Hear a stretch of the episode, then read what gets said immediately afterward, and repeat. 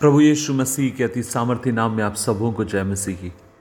अजीज़ों, आज के मनन का भाग हमने लिया है दूसरा कुरंथियों अध्याय दो, उसकी चौदह और पंद्रहवीं आयत पर लिखा है।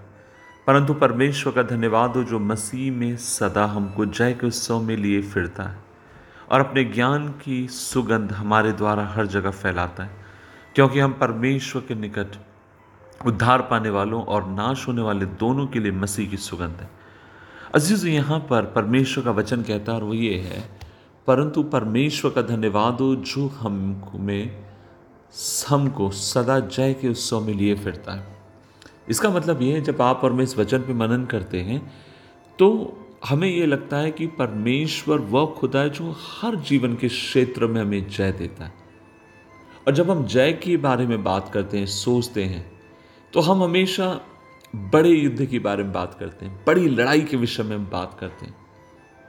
लेकिन अजीज़ों, मैं एक बात आपसे कहना चाहता हूँ। आप में से हो सकता है कुछ लोग ये भी कहें कि, भैया, आप तो बड़ी जय की बात कर रहे हैं, लेकिन मैं तो अपनी ज़िंदगी में लगातार हार का सामना करते चले जा रहा हूँ।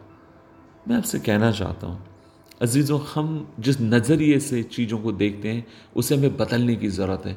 उदाहरण के लिए, मान लीजिए आप एक जीवन में एक बहुत बड़े संघर्ष होके जा रहे हैं। और आप आज भी प्रभु में विश्वास योग्यता के साथ उसकी आराधना में लगे हुए हैं। पता आपने क्या किया है? जीवन के उस क्षेत्र में मसीह की जय को आपने ले लिया है। आपको प्रभु के नाम से सताया जा रहा है, प्रताड़ित किया जा रहा है, आपके ऊपर आरोप लगाए जा रहे हैं, लेकिन आज भी आप खुदा में बने हुए हैं। पता ये भी एक जय है।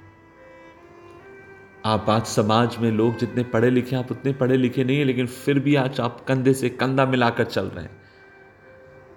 ये आपके व्यक्तिगत जीवन की एक जय है। कमी और घटी में भी आप परमेश्वर के साथ विश्वास योग्य बने। ये आपके परिवार में परमेश्वर के द्वारा दी गई एक जय है। अजीजो हमें चाहिए, प्रभु जो हमें जय देता है, उन जयों को आप और मैं सेलिब्रेट करने वाले हो सके। और आपका मेरा कर्तव्य है कि जिस किसी जगह हम प्रभु के नाम से जाएँ, हम जय को लेने वाले हो सकें। हम प्रभु के नाम से स्थिर रहने वाले हो सकें। हम परमेश्वर के नाम से मजबूती के साथ खड़े रहने वाले हो सके। अस्सी से एक बात आपसे कहना चाहूँगा। पता नहीं आप में से कितने लोग मेरी भावनाओं को समझ पाएँगे जो मैं कहना चाहता हूँ या नहीं। कई बार आप इन दिनों में हम देख रहे हैं छत्तीसगढ़ में और अलग अलग जगहों में, महाराष्ट्र महाराष्ट्र में नहीं, लेकिन छत्तीसगढ़ और यूपी और अलग अलग जगहों पर अब मसीह विरोधी गतिविधियों को उठते हुए देख रहे हैं। मसीहों के ऊपर लगातार हमले किए जा रहे हैं। हाल में अभी एक वीडियो देखा मैंने जिसमें एक महिला एक परमेश्वर के जन को थप्पड़ मारती है।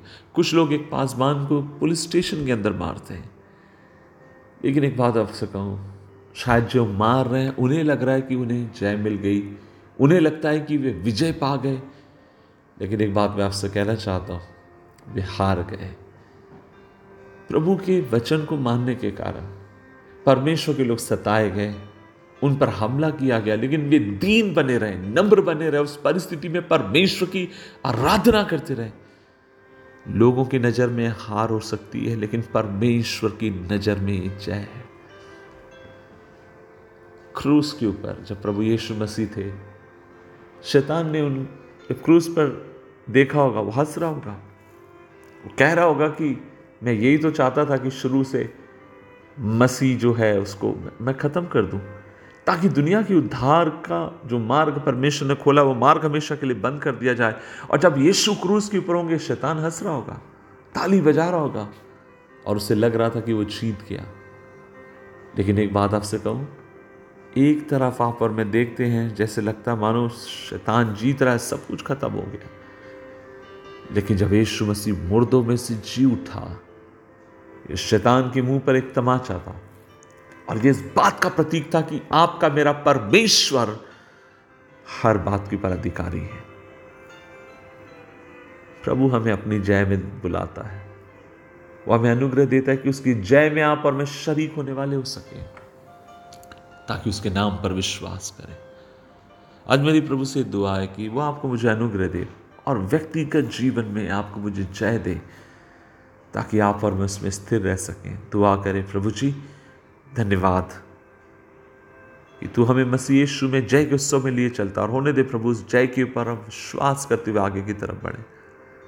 बल दे, यीशु मसीह के नाम से मांगते हैं। आमीन आमीन आमीन।